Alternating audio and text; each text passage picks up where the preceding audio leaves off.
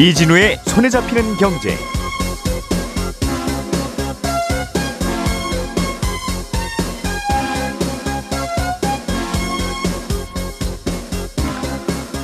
안녕하십니까 이진우입니다. 서울의 아파트 거래량이 이달 들어 급격히 줄어들고 있습니다. 어, 매수자는 많은데 매도하려는 분들이 적거나 또는 매도하려는 경우는 많은데 매수하려는 분들이 적은 경우에 거래량은 줄어들죠. 그래서 거래량이 줄었다는 이 특징은 어떻게 해석하느냐가 어, 최근의 시장과 향후 전망을 하기 위한 핵심이 되는데 지금 상황은 아무래도 매수자가 줄어든 상황에 좀 가까운 것 같습니다. 우리나라에서는 아파트 청약을 할 때 중요하게 보는 조건 중에 하나가 주택 소유 여부인데요. 앞으로는 수도권에 공시가 1억 6천만 원의 소형 주택을 갖고 있어도 청약할 때는 무주택자로 간주합니다. 최근에 기름값이 많이 오르자 정부가 유류세 인하 조치를 연말까지 연장하기로 했습니다. 10월 17일 화요일 손에 잡히는 경제 바로 시작합니다. 우리가 알던 사실 그 너머를 날카롭게 들여다봅니다. 평일 아침 7시 5분 김종배의 시선 집중.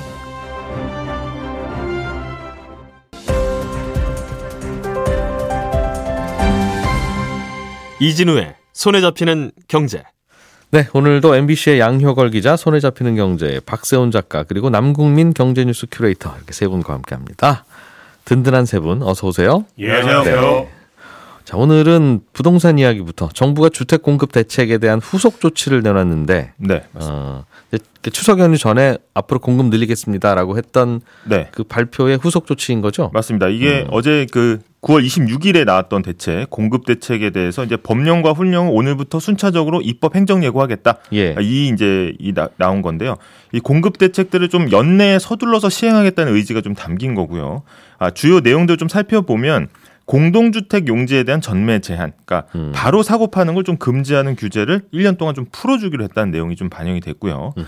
아, 지금 이제 공동주택 용지, 그러니까 이 공동주택을 짓기로 한 땅은 토지 소유권 이전 등기를 끝낸 다음에야 다른 곳에 팔 수 있었거든요. 예. 그런데 이거를 전매가 안 됐던 걸 이거 연내에 좀 풀어주겠다라는 게 이제 가장 주요한 내용이 되겠습니다. 공동주택 용지라고 하는 건 여기에 아파트 지을 수 있는 땅을 맞습니다. 의미하는 거고 맞습니다. 대체로는 수도권에서는 정부가 네. LH공사가 그냥 땅 평평하게 만들고 그런 땅 파는 거니까 맞습니다. 주로 이제 그런 쪽에서 파는 땅들 건설회사들이 부담 없이 사세요. 샀다가 좀 이상하면 되팔 수 있게 하겠습니다. 네. 그런 뜻인가 보네요. 맞습니다. 이게 음. 아무래도 대규모 주택을 지으려면은 부지 정하는데 땅은 잡아놨는데 최근에 이제 금리하고 공사비가 오르고 부동산 경기가 안 좋아지면서 사업 추진이 어려운 곳들이 늘어나고 아, 있거든요. 어려운 그러니까, 건설회사는 아예 네. 삽도 못 드는. 네. 음. 그러니까 이거 중간에 접고 팔고 나가려니까 땅을 팔 수가 없으니까 이게 좀 어려운 겁니다. 예. 그래서 이 PF 시장에서도 양극화가 계속 진행이 되고 있는데 음. 잘 되는 곳은 잘 되고 안 되는 곳은 이제 넘어갈 위기에 있다 보니까 예. 정부가 이렇게 전매 카드를 꺼내, 꺼내 든 거는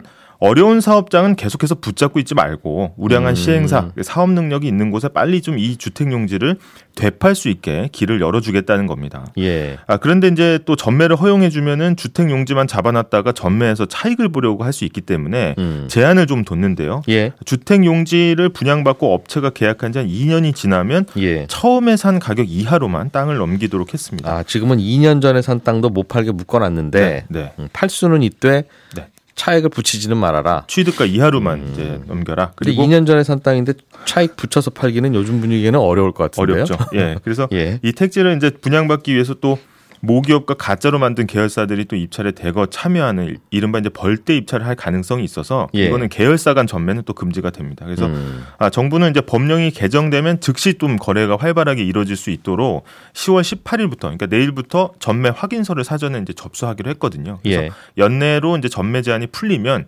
1년간 한 번에 어, 토지를 이제 팔 수 있습니다. 그런데 어, 주택 용지 전매 제한을 푸는 건 이게 돌고 돌면 수- 주택 수요자인 국민들한테는 무슨 도움이 되는 겁니까? 이게? 일단은 직접적인 이제 혜택을 받기는 좀 시간이 걸릴 것 같은데요. 일단 집질 능력 있는 쪽에 집질 땅을 몰아주겠다는 거는 예. 어려운 중소사업장이 빠져나갈 수 있도록 해주겠다는 거고요. 아 욕심내서 땅 샀던 애들 좀 네. 저쪽으로 애들은 가세요. 이런 이런 이런 넘길 거? 넘겨라 빨리. 네, 그리고 정리를 좀 해주겠다는 거고 이 토지를 넘겨받은 사업자가 또 여기서부터 다시 시작을 해야 되는 겁니다. 그러니까 실제 일반 분양까지 가려면은 시간이 또 많이 걸리게 되고요. 음. 뭐 착공하고 3, 4년 뒤에 일반 분양이 이루어지는데 통상 주택 용지를 받았다는 거하고 실제 집이 지어진다는 건 다른 얘기고 예. 시장에 공급되기까지는 또 시간이 한참 걸릴 거라는 겁니다. 그래서 시장에서는 이번 조치가 장기적으로는 공급에서 막힌 곳을 좀 뚫어줄 수 있겠지만 당장 내년 내후년에 입주량이 느는 정책은 아니다라는 거고 효과가 나려면은 시간이 좀 걸릴 거라는 전망이 나오고 아파트 있습니다. 지으면 팔릴 만한 곳에 땅 그냥 땅만 사두고 버티고 울고 있지 말고 네. 음, 땅 내놓고 나가세요. 네, 허용해 드리겠습니다 하는 앞으로 청약을 할 때 우리나라의 청약 제도는 무주택자만 일단 할 수 있고 네. 웬만한 곳에는 네. 뭐 심지어는 무주택 몇 년이냐 이제 이것도 경력으로 따져서 점수를 매기는데 네. 앞으로 청약할 때 무주택으로 인정되는 기준을 좀 완화하나 봐요. 맞습니다. 그 시골의 작은 집은 봐준다는 건 네. 건가 지금은 봅니까? 이제 소위 이제 봐준다는 기준이 소형 그리고 가격이 싼 주택 아, 공시 가격 기준으로 수도권은 한 1억 3천만 원 이하 예 그다음에 지방은 8천만 원까지는 주택수에 포함시키지 않는데 예. 청약 시에는 이제 무주택으로 인정을 해 주는 거죠. 예. 이 기준을 좀 올려 잡겠다는 겁니다. 그러니까 범위를 음. 좀 늘려 주겠다는 건데 예. 수도권은 1억 6천만 원, 지방은 1억 원으로 기준을 높인다는 거고 예. 이게 공시가 기준이기 때문에 수도권을 봤을 때 시세가 한 2억 4천만 원이 안 되는 음. 어, 주택 한 채만 있는 사람은 청약시에는 주택 없는 걸로 보겠다라는 겁니다. 그러니까 이런 기준은 민영과 공공, 일반 특별 공급에 또 확대 적용되고요.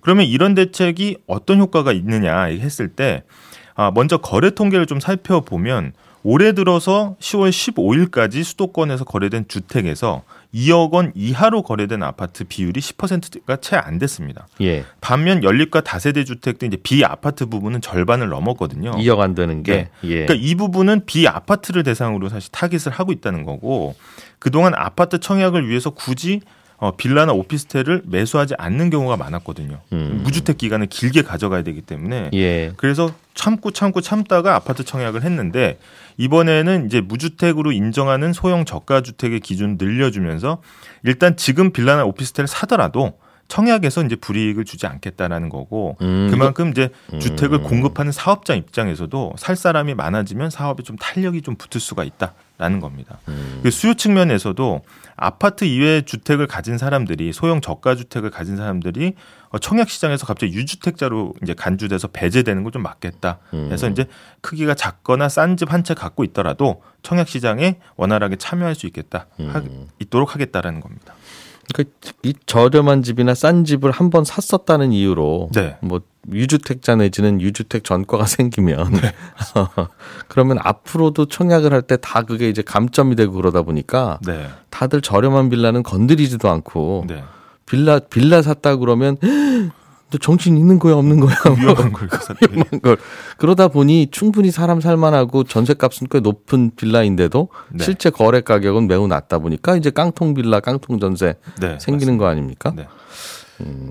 다만 이제 청약할 때 카운트할 때만 이렇게 무주택으로 인정해 준다는 거죠. 네, 맞습니다. 청약할 때 음. 이제 무주택을 인정해 준다는 거고 이제 다만 시장에서는 지금의 아까 말씀하신 이제 빌라나 이제 다른 이제 비아파트 부분에 눌려 있는 거래량이 과연 이제 어 이런 청약 무주택 기준 때문이냐 지금은 예. 어떻게 보면 전세 사기에 대한 과도한 공포 때문에 눌려 있다고 이제 보기 때문에 과연 이제 시장에 음. 어느 정도 영향을 미칠지는 좀 두고 봐야 된다라는 그러니까 2억 주고 전세 살지 말고 1억 5천이나 1억 8천 주고 그 집을 구매하면 되는데 네. 어차피 돈은 있다 그 정도는 있으시다는 거니까. 네. 근데 구매를 했다가는 이런 유주택 전과가 생기니까 유주택자로 분류되니까 예. 예. 앞으로 나도 나도 내 집 마련 청약을 통해서 하고 싶은데 이런 거는 안 산다가 되니까 문제가 되는 거 아니겠어요? 맞습니다. 네. 앞으로는 수도권 1억 6천, 지방은 1억까지는 음, 공시 가격 기준인가 봅니다. 네.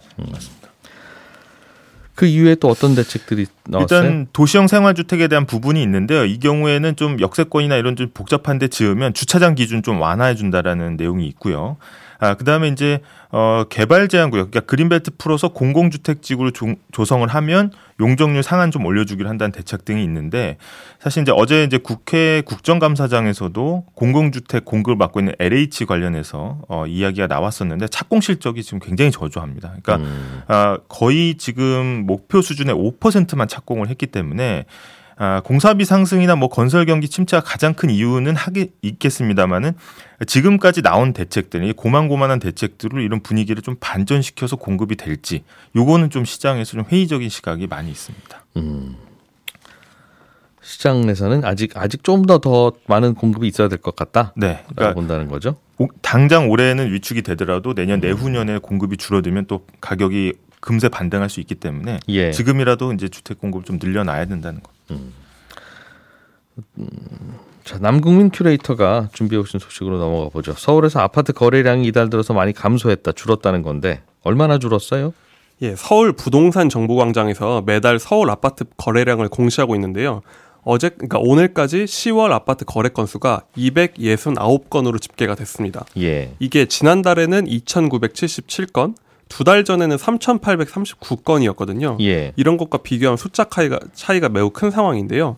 물론 아직 10월 중순이고 전체 거래량 집계가 아니라는 점을 고려해서 최종 예. 집계 결과는 지금과 많이 달라질 수는 있거든요. 음. 이게 계약일을 기준으로 10월에 이루어진 거래를 정부에 신고하면 예. 그거를 일간으로 집계를 하고 있어요. 음. 그러니까 계약 후에 한 달 내에만 신고를 하면 되니까 최종 집계 결과는 일단 다음 달 말이 되어야 알수 있는 음. 상황인데 일단 지금 상황이 봐도 숫자가 매우 작다 이렇게 볼 수 있는 겁니다.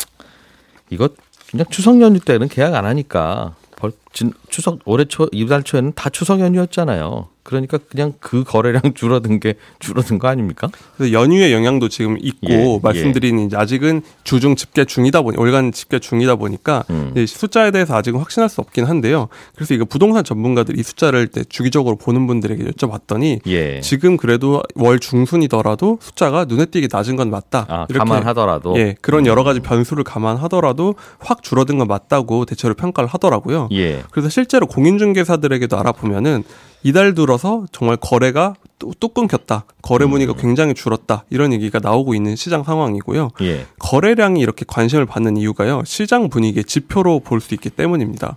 그러니까 1년 전 이맘때쯤이 지금은 벌써 오래된 일 같지만 서울 부동산이 급락하던 시기였거든요. 음. 이후에 이때부터 12월까지 월간 거래 건수가 1000건 아래를 밑돌았습니다. 음. 그랬더니 가격도 떨어지고 이러다가 부동산 시장이 한 번에 무너지겠다, 경착륙하겠다는 공포가 생겨서 정부가 그 다음 해에 연초에 이제 특례 보금자리로는 40조 원을 풀기 시작하면서 시장이 지금처럼 반등을 한 거거든요. 예. 그만큼 거래량이 중요한 시장 지표가 되는 상황인데 음. 정부가 이렇게 대출을 풀면서 사실 최근까지는 월 거의 4천 건이 육박할 만큼 시장이 살아났었습니다. 예. 지금 시장에서는 거래량이 마르면서 다시 이러다가 작년처럼 냉각기로 가는 갈림길이 아니냐 걱정이 슬슬 나오고 있는 겁니다. 음. 한 달 사이에 그 지난달만 해도 거래도 꽤 되고 뭐 반등하는 지역이 있어서 이게 뭐 그 데드캣 바운스냐 아니면 지금부터 이제 대세 상승이 다시 시작이냐 이런 논쟁도 있었습니다만 갑자기 분위기가 바뀌어서 거래가 안 되고 좀 침체되는 쪽으로 돌아선 이유는 뭐예요? 정부가 대출 규제를 확 강화했기 때문인데요.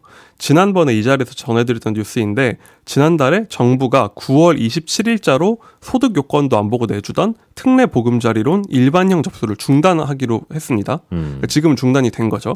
이 즈음에 시장에서 또 인기를 끌었던 50년 만기 주담대도 사실상 시장에서 이제 자취를 감췄거든요. 예. 정부가 연초에는 이러다 부동산 시장 무너지겠다면서 돈을 40조 원이나 풀었는데 음. 이걸 그동안 또 사실상 창구 지도를 통해서 은행 대출 금리도 굉장히 눌러왔다는 게 시장의 평가였거든요. 예. 그러니까 공급도 늘리고 금리도 눌러왔기 때문에 부동산 분위기가 좋았는데 이게 9월 말 들으면서 갑자기 확 변한 겁니다. 음. 근데 이게 생각보다 대출이 너무 잘 나가니까 생긴 일인데 너무 많이 빌리니까 가계부채가 너무 커진다 이러면서 수도꼭지를 확 잠근 거예요. 음. 그러니까 대표적인 그 대표적인 게 50년 만기 주담대 상품은 정부가 길을 터줘서 은행들을 만든 거거든요. 어 만들라는 건가 보다. 예. 그래서 만든 건데 갑자기 정부가 최근에 너희 이거 너무한 거 아니냐.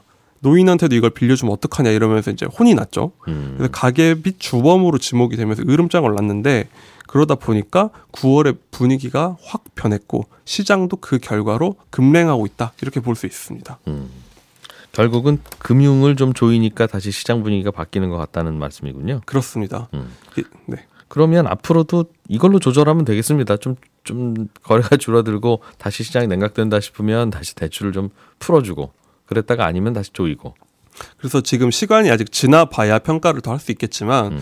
결국 요즘 나온 얘기는 올해 이루어진 아파트값 반등이 결국 정부의 대출 공급 늘리기 조이기로 나온 결과가 아니냐 이런 평가가 나오고 있는 겁니다. 예. 만약에 집값 상승이 구매력 증가나 다른 요인 때문이 아니라 말씀하신 정부의 정책 방향의 결과라고 하면 앞으로의 새로운 카드가 없다면 지금 시장 가격은 좀 불안할 수 있지 않냐 이런 음. 평가가 나올 수밖에 없고요.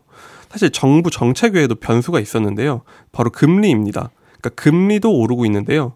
변동금리 주담대 기준이 되는 게 코픽스 금리인데 예. 이게 연중 최고치를 기록했습니다. 아, 최근에 네. 9월 기준 3.82%로 나왔는데요. 예. 이게 직전보다 비교하면 0.16%포인트 늘어난 수치고요. 음. 가장 낮았던 4월과 비교하면 0.4%포인트 오른 수치입니다. 그러면 주택담보대출을 변동금리로 받으신 분은 이달 나간 대출 금리가 올해 이- 올해 들어서는 제일 많이 빠져나갔다는 뜻이네요. 이게 이제 갱신한 주기가 있다 보니까 바로 되진 않겠지만 신규로 받는 분들은 지- 저번에 받았던 분들보다는 더 비싸게 받을 수밖에 없는 예, 상황이 예, 된 거죠. 예. 이게 이렇게 된 이유가 결국은 미국의 금리 인상에 직격탄을 맞은 건데요. 최근에 한 번에 미국채 금리가 4.8%까지 뛰어가지고 시장이 깜짝 놀랐는데 예. 이게 8월만 돼도 3.7%였거든요. 미국 10년물 국채 금리가 그렇습니다. 야, 8월에 3.7이었는데 겨우 10월인데 4.8이에요. 그렇죠. 그러니까 무슨 이게 작은 나라도 아니고 미국 채 금리가 이렇게 뛴 거죠. 참. 그랬더니 네. 이랬던 시중 금리 미국 시중 금리가 올라가고 음. 그럼 한국 돈도 빨려 들어가고 은행 채 금리도 높아지고 하다 보니 돌고 돌아 주담대 금리 상승까지 이어진 겁니다. 네. 그리고 여기다가 또 이제 대출자들이 부담을 키우는 게 있는데요. 은행들의 기준이 되는 금리도 올랐지만 직접 붙이는 가산 금리도 올라가고 있습니다. 음, 그러니까 은행 국- 마진. 네, 은행들이 이제 얼마 받아야겠다 추가하는 게 있는데 국민은행 등 주요 은행이 이달 들어 가산 금리를 0.2% 포인트 높였거든요. 음. 그러니까 정부에서 대출 너무 많이 나간다 혼났잖아요. 그랬더니 아 그럼 어쩔 수 없다 금리를 높인다 이런 식으로 대응을 하고 있는 거죠. 그랬더니 이제 사람들의 원래는 이전까지는 주담 대 금리가 거의 막 4% 초반 심지어 3%대까지 나온다고 할 정도로 예. 이게 뭐 한국은행 기준금리랑 큰 차이가 없다 이런 얘기가 나올 정도였거든요. 음. 그랬더니 이게 사실상 다시 시장금리가 제자리를 찾아가고 있다 이렇게 음. 볼수 있는 겁니다. 그렇군요. 그러면 앞으로 부동산 시장은 어떻게 될까? 이게 또 이제 궁금한데 그 말씀은 올해 들어서 반등하는 게 좀 꺾이는 분위기라는 뜻이니까 네. 앞으로는 그럼 계속 꺾여요? 아니면 이러다 또 다시 올라요를 누 어디 뭘 보면 알 수 있겠습니까? 그래서 지금까지는 이제 정부의 정책 그리고 금리라는 변수를 말씀드렸는데 또 한 가지 주목받는 게 전세 가격입니다. 음. 그러니까 한국 부동산 시장은 다른 대출을 줄여도 결국 전세가 또 다른 이제 물이 들어오는 공급처 역할을 하잖아요. 예. 주담대 문턱이 높아져도 결국은 전세 대출 늘어서 전세값 받쳐주면 집값이 오히려 방어되거나 오를 수도 있다 이렇게 볼수 있거든요. 근데 일단은 최근 수도권 전세값은 전년 대비 좀 오르는 추세입니다. 예. 그러니까 수도 전세 대출 금리가 저렴해진 것도 있고 비아파트가 요즘에 전세 들어가려는 사람이 꺼리니까 어떻게든 다들 아파트 전세 들어가려고 해서 음. 좀 수요가 받쳐지거든요. 예. 그런데 결국은 이제 좀 비관적으로 보는 분들은 이것도 결국 금리 인상 지- 타격 받을 수밖에 없다는 거예요. 이게 국토부 실거래가 접수한 걸 보면은 올해 1월부터 9월 사이에 이제 아파트 서울 아파트 전세 갱신 계약 중에 음. 42%가 전 계약보다 가격이 낮아졌거든요. 음흠. 그러니까 제가 10억에 줬던 전세가 이번에 예, 연장할 때는 8억 이렇게 줄어든 거예요. 음. 그러다 보니까 이런 비율이 너무 높고 5천만 원 넘게 돌려준 게 75%, 예. 5억 넘게 돌려준 것도 60건이나 되다 보니 이렇게 전세가까지 만약에 감액되고 부담이 집주인들이 커지면 음. 현금 부족하면 집 내놓고 그런 게 몰리다 보면 거래도 안 되는데 좀 아래쪽으로 누르지 않겠냐 이런 우려가 나오고 있습니다. 금리 올라가는 건 뭐 이래도 저래도 다 주택 시장에 좀 부담이군요. 그렇죠. 음, 조금 올라가면 모르겠는데 뭐 굉장히 크게 오르니까. 맞습니다. 네.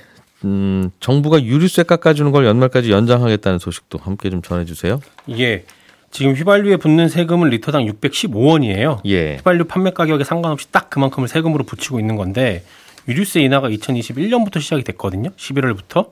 인하 전에는 세금이 리터당 820원이었어요. 그렇지만 205원 정도 감면을 해주고 있는 건데 한시적으로 이달 말까지만 감면을 해주려고 원래는 했었다가 연말까지 감면하기로 한 겁니다.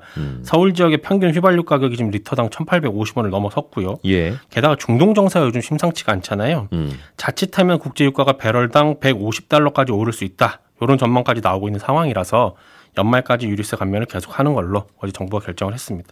휘발유에 붙는 세금. 네, 음. 휘발유가 원래 세금도 많이 붙어서 정부가 세금 깎아주면 휘발유 넣는 분들이 더 혜택이 많죠. 그렇습니다.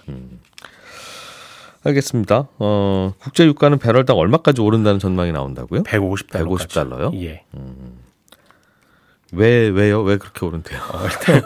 그렇게 갈지 안 갈지 정확하게 예. 맞출 수 있는 사람은 없겠습니다만 왜 이런 중- 전망을 중동에서, 하느냐? 예. 예. 그게 중요한 건데 크게 두 가지 변수가 있거든요.